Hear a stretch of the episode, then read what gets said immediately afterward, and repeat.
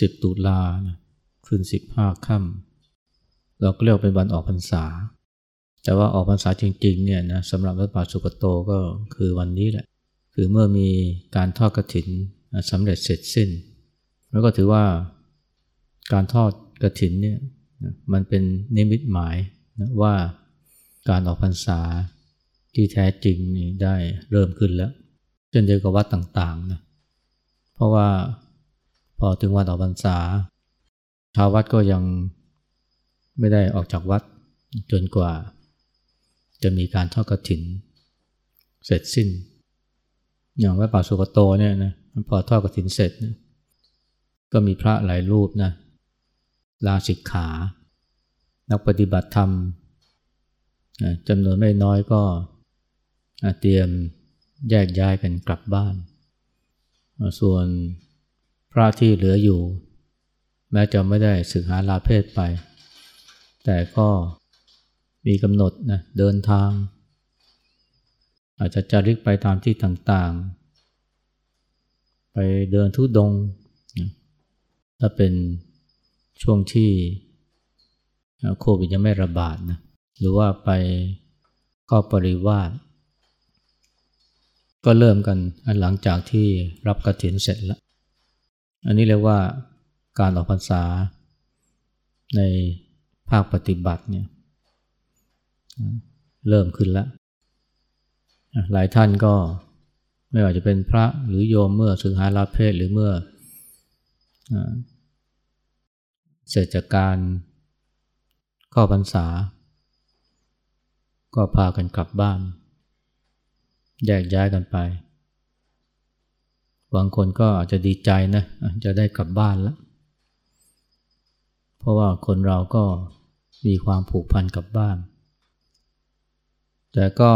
ให้ตระหนักว่าบ้านที่รอเราอยู่เนี่ยนะมันเป็นบ้านของกายนะมันมีบ้านอีกอย่างหนึ่งนะคือบ้านของใจบ้านของกายเนี่ยมันก็ก่อด้วยอิฐสร้างด้วยปูนไม่ได้เคลื่อนย้ายไปไหนพรุ่งนี้เมื่อเราเริ่มเดินทางกันก็ให้ตระหนักว่าเรากลับไปบ้านของกายนะแต่บ้านของใจนี่ต้องถามตัวเราเองว่าเรากลับถึงไหมหรือว่ามีหรือเปล่าบางคนอาจจะไม่รู้ว่ามันมีด้วยซ้ำนะบ้านของใจพอไปคิดว่าไอ้บ้านที่เราอยู่เนี่ยมันคือบ้านแท้ๆของเราที่จริงเนี่ยคนเราเนี่ยโดยพอถ้าเรามาเรียนรู้เรื่องกายเรื่องใจแล้วหรือว่าเป็นนักปฏิบัติเนี่ยก็ให้ตระหนักว่าเรามีบ้านของใจนะที่จะต้องใส่ใจหาให้พบและไปให้ถึงบางคนแต่ห่วงแต่บ้านของกายนั่นแหละห่วงว่าจะมีเงินผ่อนบ้านไหมหรือว่าจะมีเงินสร้างโน่นสร้างนี่หรือเปล่าสร้างกำแพงต่อเติมต่างๆนานาหรือทำสวนลืมไปเลยนะว่าบ้านของใจนี่ก็สำคัญและบ้านของใจเนี่ยมันไม่ต้องอาศัยการเดินทางนะสามารถจะพบได้ทุกคนทุกแห่งเพราะมันคือกายนี่แหละนะใหม่ๆเนี่ยเราต้องรู้จักทำใจเนี่ยทำกายให้เป็นบ้านของใจถ้าเราต้องการหรือเห็นความสำคัญของความรู้สึกตัวเนี่ยเราต้องรู้จักนะเอากายมาเป็นบ้านของใจ คือทำอะไรเนี่ยนะก็รู้เนื้อรู้ตัวไม่ว่าจะเดินยืนไม่ว่าจะอาบน้ำถูฟันเราใช้กายทำนั่นทำนี่ก็ให้มีความรู้สึกนะว่ากายกำลังทำอะไรอยู่จะรู้สึกได้นี่ก็เพราะใจเนี่ยมันอยู่กับเนื้อกับตัวเกิดความรู้สึกตัวขึ้นมาอย่างที่เคยแนะว่าเนี่ยนะการปฏิบัติการเจริญสติการทำความรู้สึกตัวก็คือหลักง่ายๆคือว่าตัวอยู่ไหนใจอยู่นั่นตัวอยู่ไหนใจอยู่นั่นถ้าตัวอยู่ที่หอไตรแต่ว่าใจ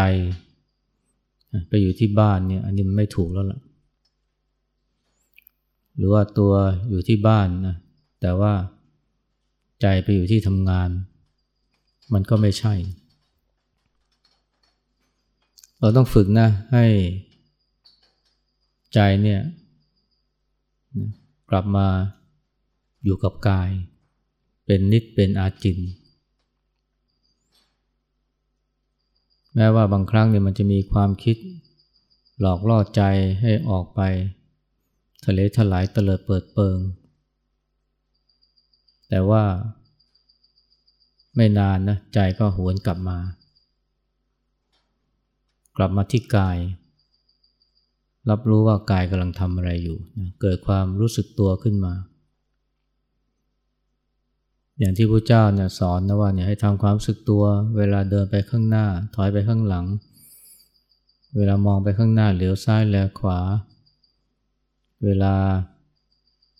ผ้าสังฆติครองจีวรสะพายบาตรถ้าเป็นฆราวาสก็สวมเสื้อใส่กางเกงเวลากินดื่มเคี้ยวลิ้มเวลาคู่เหยียดเคลื่อนไหวอวัยวะไม่ว่าจะเป็นแขนขาแม้กระทั่งเวลาอุจจาระปัสสาวะก็ให้รู้สึกตัวรวมทั้งเวลายืนเดินนั่งนอนหลับตาพูดนิ่งจะรู้สึกตัวได้เนี่ยในอิริยาบถหรือกิจต่างๆเหล่านั้นเนี่ยก็เพราะว่าใจเนี่ยมันอยู่กับกายก็เปรียบว่ากายเนี่ยเป็นบ้านของใจ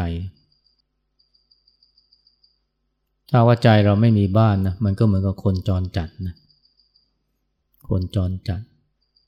หรือคนไร้บ้านมันเหงามันเหนื่อยแล้วก็รู้สึกขาดความอบอุ่นใจของเราเนี่ยส่วนใหญ่ก็เป็นอย่างนั้นแหละมันไร้บ้านเมื่อพอไร้บ้านเนี่ยก็ไปเจอกับภัยต่างๆมากมายแล้วบางทีก็ไปเอาความทุกข์ต่างๆเนี่ยกลับมาให้กับกายหรือว่ามาใส่ตัวที่เราทุกข์เมื่อใจเนี่ยมันไหลไปอดีตไปจมอยู่กับเหตุการณ์ที่เจ็บปวดเมื่อปีที่แล้วหรือเมื่ออาทิตย์ที่แล้วก็ดีหรือไปวิตกกังวลกับสิ่งที่ยังไม่ถึงก็ดีเนี่ยมันรู้แล้วแต่เป็นเพราะว่าใจเนี่ยไร้บ้านใจกลับมาอยู่กับบ้านคือกายเนี่ยมีความรู้เนื้อรู้ตัวเนี่ยมันก็จะไม่มีความรู้สึกเศร้าโกรธอะไรอาวรณ์เครียดแค้นพยาบาทหรือหนักอกหนักใจวิตกกังวลแต่อย่างใดเมื่อใจอยู่กับกายนะก็เมื่อคนที่อยู่บ้านนะมันก็จะมีแต่ความอบอุ่นมีความปลอดภัยเวลาเราอยู่บ้านเนี่ยนะเราปลอดภัยทางกายไม่มีผู้ร้ายไม่มีสัตว์ร้ายมาทำร้ายเราแต่ใจเรายังทุกข์อยู่นะเราทุกข์เพราะความคิดเราทุกข์เพราะหลงคิดไปในเรื่องราวที่ผ่านไปแล้วหรือปรุงแต่งในสิ่งที่ยังมาไม่ถึง นั่นแหละนะคือสภาพของใจที่มันไร้บ้านใจที่ไม่ได้นะกลับมาอยู่กับกายมารู้เนื้อรู้ตัวหรือรู้สึกตัวเพราะฉะนั้นเนี่ยนะกลับไปบ้านเนี่ยก็ให้ตระหนักว่าเรายังไม่ได้ถึงบ้านที่แท้จริงนะกายมันถึงบ้านนะแต่ใจยังไม่ถึงจนกว่าจะมีความรู้เนื้อรู้ตัวไอ้บ้านของกายนี่บางครั้งเป็นภาระนะต้องหาเงินมาผ่อนนะหรือว่าต้องคอยซ่อมแซมหลังคารั่วท่อน้ำแตกหรือบางทีก็น้ำท่วมไม่ต้องพูดถึงไฟไหม้เกิดขึ้นเมื่อไหร่ก็โอ้ยเป็นทุกข์นะกลัดกลุ้มตีอกชกหัวมันกลายเป็นภาระที่สร้างความทุกข์ให้กับเราได้แต่บ้านของใจเนี่ยมันมีแต่ให้ความอบอุ่นนะให้ความสดชื่นเบิกบานให้ความปลอดภัยให้ความรู้สึกมั่นคงและมันไม่ต้องกลัวว่าใครจะมาขโมยไปหน้าที่สำคัญคือว่าสามารถจะอยู่กับเราได้ทุกที่นะไม่มีคำว่าคิดถึงบ้านเพราะว่าอยู่ห่างบ้านบ้านของใจเนี่ยมันอยู่กับเราตลอดเวลาอยู่ทุกคนทุกแห่งตามติดไปทุกที่อยู่ที่ว่าเราจะรู้จักอยู่ที่ว่าเราจะพาใจกลับมาหรือเปล่าแค่นั้นเองและต่อไปเนี่ยถ้าเราทำอย่างนี้ไปเรื่อยๆเนี่ยเราจะพบว่าบ้านของใจเนี่ยมันไม่ใช่แค่กายนะมันคือปัจจุบันขณะ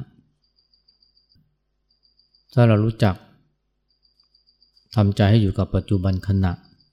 นะไม่พัดตกไปอยู่กับอดีตไหลลอยไปอยู่กับอนาคตมันก็จะไม่จมกับอารมณ์ฝึกเอาไว้นะให้ใจเนี่ยนะมีบ้านนั่นคือกายนั่นคือปัจจุบันขณะในเวลาเราศึกษาลาเพศไปหรือว่าเรากลับไปรับผิดชอบนะครอบครัวรับผิดชอบการงานหลังจากออกพรรษาไปเนี่ยก็ให้รู้จักนะพาใจกลับมาอยู่บ้านเนืองๆนะนั่นคือว่าเวลาทำอะไรก็ให้รู้สึกตัวหรือว่าสรุปอีกอย่างหนึ่งนะก็คือรู้กายเคลื่อนไหวถ้าเราใจมันอยู่กับกายเนี่ยกายทำอะไรมันก็จะรู้นะว่ากายมีการเคลื่อนไหวไหมหลักของการเจริญสติทำความรู้สึกตัวก็คือเนี่ยง่ายๆรู้กายเคลื่อนไหวมันไม่ใช่เฉพาะเวลาเราเดินจงกรมไม่ใช่เฉพาะเวลาเราสร้างจังหวะแต่รวมถึงเวลาเราล้างหน้าถูฟันอาบน้ำกินข้าวเราใช้กายเคลื่อนไหวแต่บางทีเราไม่รู้เพราะใจเราลอยเพราะใจเรากำลังไปจมอยู่กับความคิดอันนี้เรียกว่ามันหลุดลอยออกไปจากบ้านแล้วแต่ถ้าใจนี่กลับมาอยู่บ้านเนี่ยมันก็จะรู้นะว่ากายกำลังเคลื่อนไหวไม่ใช่เคลื่อนไหวด้วยมือด้วยแขนบางทีหายใจก็รู้กระพริบตาก็รู้กลืนน้ำลายก็รู้มันจะละเอียดไปเรื่อยๆนี่หลักของการปฏิบัติเนี่ยมันก็ไม่ยากอะไรนะตัวอยู่ไหนใจอยู่นั่นรู้กายเคลื่อนไหวต่อไปมันก็จะรู้ใจคิดนึกใจคิดใจนึกอะไรมันก็รู้ มารู้ทันโดยที่ไม่ต้องไปดักจ้องเฝ้ามองกำลังอาบน้ำกำลังถูฟันกำลังล้างจานอยู่รู้กายเคลื่อนไหวประเดี๋ยวถ้ามันคิดไปแล้วใจนี่มันผลาออกจากกายไหลเข้าไปในความคิดก็มีสติรู้ทันอันนี้เรียกว่ารู้ใจคิดนึกมันรู้โดยที่ไม่ต้องไปดักจ้องแต่ว่ามันเหมือนกับมันมีอาการกระเพื่อมที่ใจสติก็รู้ทันเลยนะเหมือนกับแมงมุมเนี่ยนะเวลามีแมลงเนี่ยไปติดที่ข่ายใยของมันเนี่ยมันรู้เลยนะทั้งที่มันอยู่ไกลเพราะว่ามันมีแรงกระเพื่อมมีแรงสั่นสะเทือนของใยแมงมุมเนี่ยทำให้มันรู้ว่าเนี่ยมีแมลงเป็นอาหารหรือเหยื่อของมันเนี่ยติดใจแล้วก็เหมือนกันนะเวลามันกระเพื่อมเนี่ยเพราะว่าคิดนึกหรือเพราะมีอารมณ์การกระเพื่อมของใจมันก็ทำให้สตินี่รู้สติรู้ก็เข้าไปเห็นมันเห็นแล้วก็วางนะไม่ได้ไปขยุ่มเหยื่อเหมือนกับแมงมุมนะแต่ว่าสติมันช่วยให้ใจนี่วางความคิดและอารมณ์หรือหลุดจากอารมณ์ได้หรือรักษาใจไม่ให้ความคิดและอารมณ์นี่เข้ามาครอบงำเนี่ยมันก็มีหลักง่ายๆอยู่สองข้อนั่นแหละนะสำหรับการหาบ้านให้ใจเนี่ยคือรู้กายเคลื่อนไหวรู้ใจคิดนึกหรือถ้าขยายความก็คือว่ารู้กายเคลื่อนไหวเมื่อทำกิจรู้ใจคิดนึกเมื่อมีผัสสะนะรู้กายเคลื่อนไหวเมื่อทำกิจนะทำกิจอะไรก็ตามนะกินดื่มเคี้ยวลิ้มอุจจาระปัสสาวะเดินไปข้างหน้าถอยไปข้างหลังอย่างที่พระพุทธเจ้าตรัสเนี่ยก็รู้กายเคลื่อนไหวเมื่อทำกิจรู้ใจคิดนึกเมื่อมีผัสสะตาเห็นรูปหูได้ยินเสียงหรือมีอะไรมากระทบกายหรือว่าจะพูดง่ายๆคือว่าเนี่ยรู้กายเคลื่อนไหวเมื่อทำกิจรู้ใจคิดนึกรู้ใจคิดนึกเมื่อเจอนั่นเจอนี่เจอรูปรสกลิ่นเสียงสัมผัสเจอเหตุการณ์ต่างๆก็เวลาใจกระเพื่อมขึ้นมายินดียินร้ายก็รู้และทั้งวันนะเราเนี่ยก็มีอยู่สองอย่างนั่นแหละคือถ้าไม่ทำนั่นทำนี่ก็เจอนั่นเจอนี่มันก็มีสองอย่างเท่านั้นนะในชีวิตเราแต่ละวันเนี่ยถ้าไม่ทำนั่นทำนี่นะก็เจอนั่นเจอนี่เจอฝนตกเจอลมพัดเจอคนมาพูดมาคุยมาชื่นชมยินดีหรือมาติฉินนินทาก็ให้รู้ใจคิดนึกแต่ถ้าทำนั่นทำนี่ก็ให้รู้กายเคลื่อนไหวชีวิตของเราแต่ละวันก็มีแค่นี้แหละทำนั่นทำนี่ก็เจอนั่นเจอนี่ถ้าเรารู้จักฝึกใจในลักษณะที่ว่าเนี่ยเห็นกายเคลื่อนไหวรู้ใจคิดนึกมันก็เท่ากับว่าได้ปฏิบัติทั้งวันแล้วและเป็นการปฏิบัติที่ไม่ต้องมาเข้าวัดมาเข้าคอร์สมันเป็นการปฏิบัติที่ไม่ต้องใช้เวลาพิเศษถ้าเข้าใจเรื่องนี้เนี่ยก็จะพบว่ามันไม่มีคำว่าไม่มีเวลาปฏิบัติไม่มีเวลาปฏิบัตินี่มักจะเป็นข้ออ้างของคนจำนวนมากแต่ที่จริงแล้วนี่ถ้าว่าเราหมั่นรู้กายเคลื่อนไหวรู้ใจคิดนึกเนี่ยมันทำได้ตลอดเวลาที่ตื่นจะไม่มีคำว่าไม่มีเวลาปฏิบัติเพราะมันปฏิบัติได้ทั้งวันจาก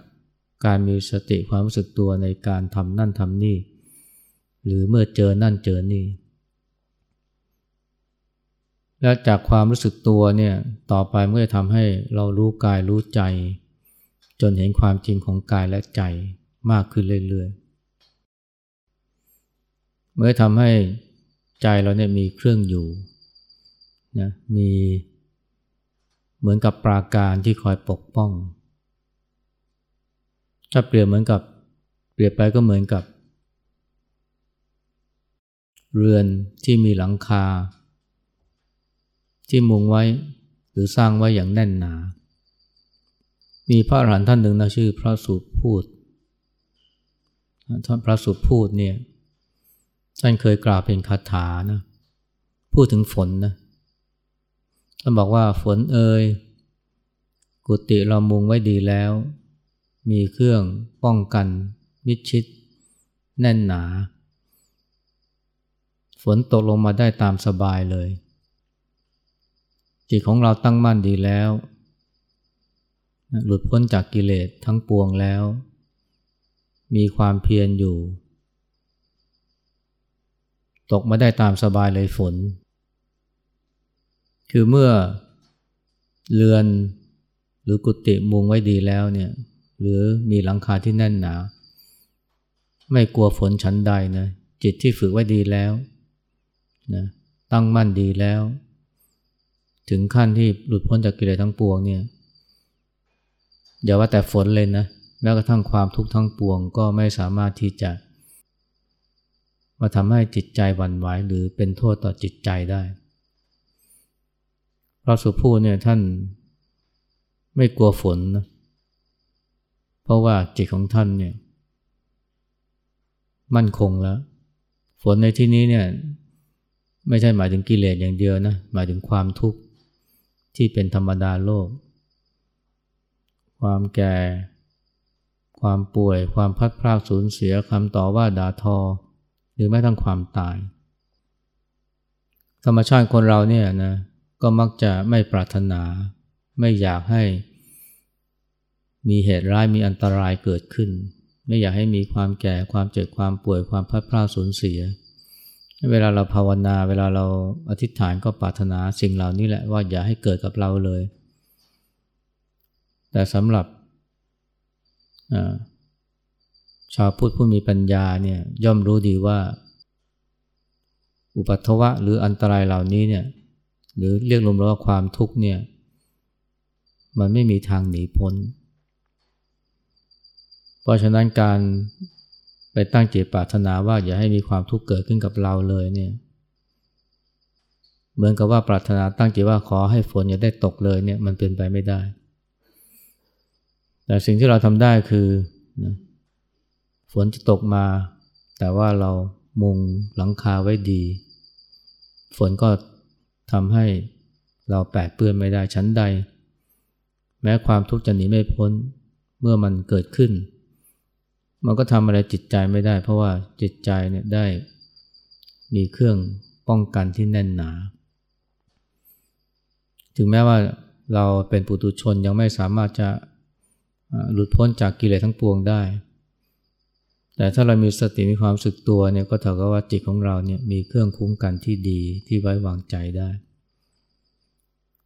และยิ่งถ้าเราสามารถจะนำความสึกตัวเนี่ยไปต่อยอดจนกระทั่งเกิดความรู้แจ้งในสัจธรรมพ้นจากความหลงพ้นจากอวิชชาเนี่ย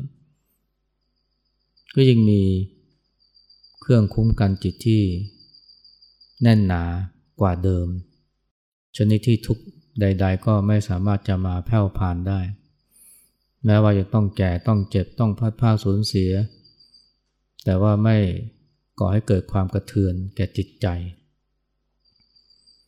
นี่คือสิ่งที่เรานะควรมุ่งหวังควรปรารถนาแต่ปรารถนาอย่างเดียวไม่พอต้องปฏิบัติการปฏิบัติเช่นนี้แหละนะที่จะทำให้เราเนี่ยมีเครื่องคุ้มกันหรือมีบ้านที่แท้จริงนะของใจชนิดที่บ้านของกายเนี่ยเทียบไม่ได้เลยมันทำให้เรามีที่พึ่งที่แท้จริงแม้จะออกจากวัดไปแม้จะกลับไปสู่บ้านแต่ว่าก็จะมีเครื่องรักษาจิตชนิดที่ทุกใดๆก็แผ่วผ่านไม่ได้เมื่อพระพุทธเจ้าเนี่ยใกล้จะปรินิพพานเนี่ยพระพุทธเจ้าก็ตรัสกับพระอานนท์เมื่อได้ทราบว่ามีพระสงฆ์จำนวนมากเนี่ยเศร้าโศกเสียใจที่พระพุทธองค์จะปรินิพพานพระองค์ก็ตรัสว่าเนี่ยภิกษุสงฆ์ทั้งหลายเนี่ย จะหวังอะไรจากพระองค์อีกเพราะพระองค์เนี่ยแสดงธรรมจนหมดสิ้นแล้วไม่มีนอกไม่มีในนั้นอย่าหวังอะไรจากพระองค์อีกเลยนะถ้าจะหวังพึ่งก็หวังพึ่งตนเองแล้วพระองค์ก็ตรัสว่าเนี่ยจงมีตนเป็นเกาะมีตนเป็นที่พึ่งเกาะในที่นี้หมายถึงว่าที่ที่น้ำท่วมไม่ถึงก็หมายถึงกิเลสหรือความทุกข์ท่วมไม่ถึงแผ่วพานไม่ถูกจนมีตนเป็นเกาะมีตนเป็นที่พึ่งแล้วพระองค์ก็ตรัสว่าให้มีธรรมเป็นเกาะมีธรรมเป็นที่พึ่งอย่าหวังพึ่งสิ่งใดเลยอันนี้ก็เป็นข้อคิดนะที่ชาวพุทธทั้งหลายเนี่ยก็ควรจะระลึกไว้นะว่าเมื่อเรามาได้มีโอกาสมารู้จักพุทธศาสนาได้มีโอกาสมาปฏิบัติธรรมเราต้องทำตนให้เป็นเกาะหรือมีธรรมะเป็นที่พึ่งให้ได้เปรียบเหมือนกับว่ามีเครื่องรักษาจิตที่มั่นคงแน่นหนาถึงตอนนั้นเนี่ยไม่ว่าฝนจะกระหน่ำอย่างไรหรือเปรียบเหมือนกับทุกภัยที่ไม่ว่าจะมาอย่างไรนะก็ไม่ทำให้จิตใจเป็นทุกข์หรือว่าสั่นสะเทือนได้อันนี้แหละคือความหมายของการมีตนเป็นเกาะนะมีธรรมเป็นที่พึ่ง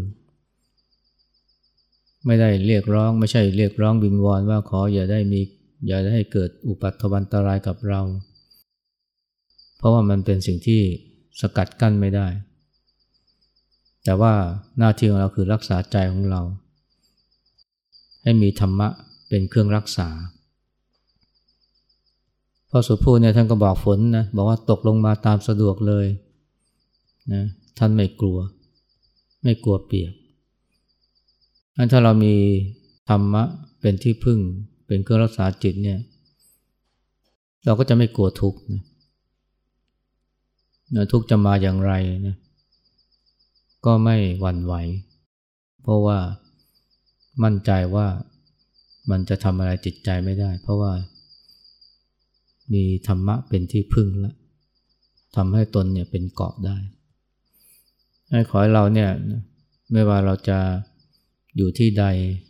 ไม่ว่าจะยังอยู่วัดหรือว่าอยู่บ้านไม่ว่าจะยังบวชอยู่หรือลาสิกขาไปนะก็ขอให้มีตนเป็นเกาะมีธรรมเป็นที่พึ่งเริ่มต้นด้วยการรู้จักหาบ้านให้ใจและบ้านของใจเนี่ยเดิมเนี่ยจากกายมาเป็นปัจจุบันขณะและจากปัจจุบันขณะมาเป็นธรรมะคือปัญญาและสติเนี่ยมันจะช่วยทำให้เราเนี่ยสามารถจะรักษาตนเนี่ยให้พ้นจากทุกข์ภัยได้ไม่ใช่เพราะว่าทุกข์ภัยไม่เกิดแต่เป็นเพราะมันทำลายจิตใจไม่ได้